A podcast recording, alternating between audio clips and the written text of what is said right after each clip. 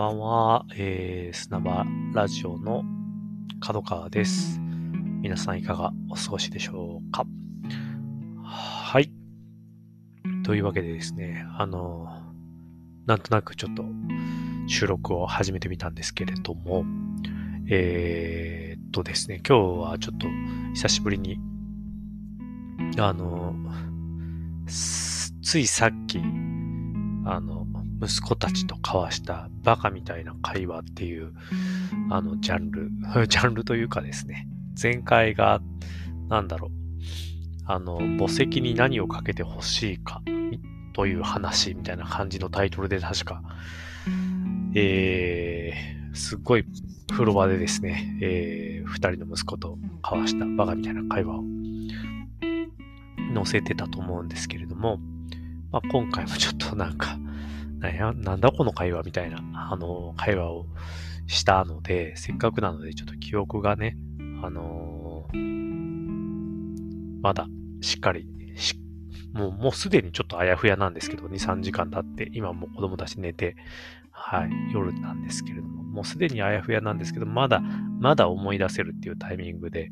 えー、話しておこうかなと、ちょっと微暴録的な意味も込めて、と思ってちょっとお話したいと思います。でですね、あの、まずまあ、あの、今、まあ、絶賛冬ですと、1月ですと、えー、すごい寒いんですね。で、あの、私の家、ちょっと先日、給湯器が壊れた事件ということもあったりとかして、今は治ってるんですけれども、まあ結構2週間ぐらいですね、あの、風呂がない。風呂がないところか、給湯器がないと、本当に、あれなんですね。当たり前なんだけど、あの、蛇口ひねっても水しか出てこないっていう、あの、洗い物が辛すぎるっていうね、あの時期がありまして、えー、ほんとね、もう家中がなんか冷える、あの感じだったんですよね。まあ、その時にもうなんか、よくや、なんか子供たち、子供たちというか、主に次男、6歳の次男とやってたのが、あの、布団乾燥機のですね、もう乾燥とかだともう80分ぐらいやっちゃうんですけど、温めモードっていう、まあ冬場に布団を入る前に温めとくっていう、あの、温めモード15分ぐらいのやつをですね、こう、あの、のず、もう、あの、掃除機みたいな、あの、ノズルをですね、布団の中に入れて、ボーってして、で、そのあったかさの中で、あの、二人入って、あったけーって言い続けるっていう、もう、それを、あの、我々、あったけーっていう、あの、まあ、ある種の、ほう、記載みたいな感じでですね、あ、今日あったけーやる？みたいな感じでこう、話してたんですけれども、はい、そのあったけーをやるっていうのがですね、こう、ずっとこう、続いてましたと。で、えー、今日ですね、あの、なんかこう、夜寝るかみたいなところ時にですね、まあ妻の方のがこう布団で寝ていて、で、まあ今まだあの、もうそろそろちょっと子供部屋をちゃんと作ってとは思ってるんですけれども、まだあの、小5の長男と、えー、年長の次男と、えー、私と妻と同じ部屋で、あの、寝てましてですね。で、こう、私はまあもう勝手に一人あったけをその時してるわけですね。ボーっていうので。一人あったけをしててですね。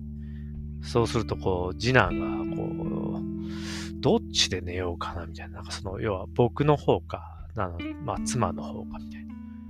で、悩み出してですね、どっちが、まあ、あったかいかな、みたいなんで、こう、手を入れて、布団の中に手を入れてくるんですね。で、まあ、なんかまあ、まあ、妻の方は、なんかもうあったかいんだけど、まあ、こっちもまあ、まあ、段違いであったかいと。はい。もう団地ですね。でもこもう僕はですね、まあそりゃそうだよねと。お父さんの方はもう真心がこもってるからねと言ってですね、なんかもう、はぁみたいなことを妻に言われながらですね。で、まあ迷った次男は、うん、よし決めたと。こっちだと。私の方に来るわけですね。で、まああったけえとやってて。で、長男も、生えてきたら、なんかこっちの方があったかそうだし、なんかにぎにぎしてるからっつって、僕の布団入ってきて、で、あったけーつって、もう3人でやってたんです。で、でも、このあったかさって果たしてそれはなんかあれなんじゃないのと。あの、電気とか、そういうものでなんかできてる人工的なあったかさなんじゃないの？みたいな。こう、疑義、疑義がですね、あの、まあ、あの、疑いのあれが、こう、妻側からですね、あの、上がっていきまして。いや、そんなことないよと。まあ、ミルクボーイさんのネタじゃないですけど、あの、生産者さんの顔が見えないとか言うけど、これはもう、あの、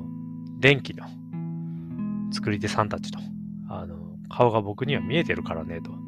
その真心がこもったあったかさなんだよという話をですね、まあもう、なんていうか思いつきと勢いで、あの、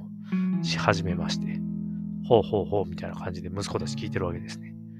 これは誰が作っ、どんな人が作ってるのみたいな、こう、ちょっとこう、あの、乗せてくるみたいな、あの、振りがあるもんなんでね、あの、私もですね、ちょっとこう、あこれはまあ、あそうだね、みたいな、あの、50代男性だね、みたいな話をし始めてですね、おう、みたいな。で、まあ、作業着で、みたいな。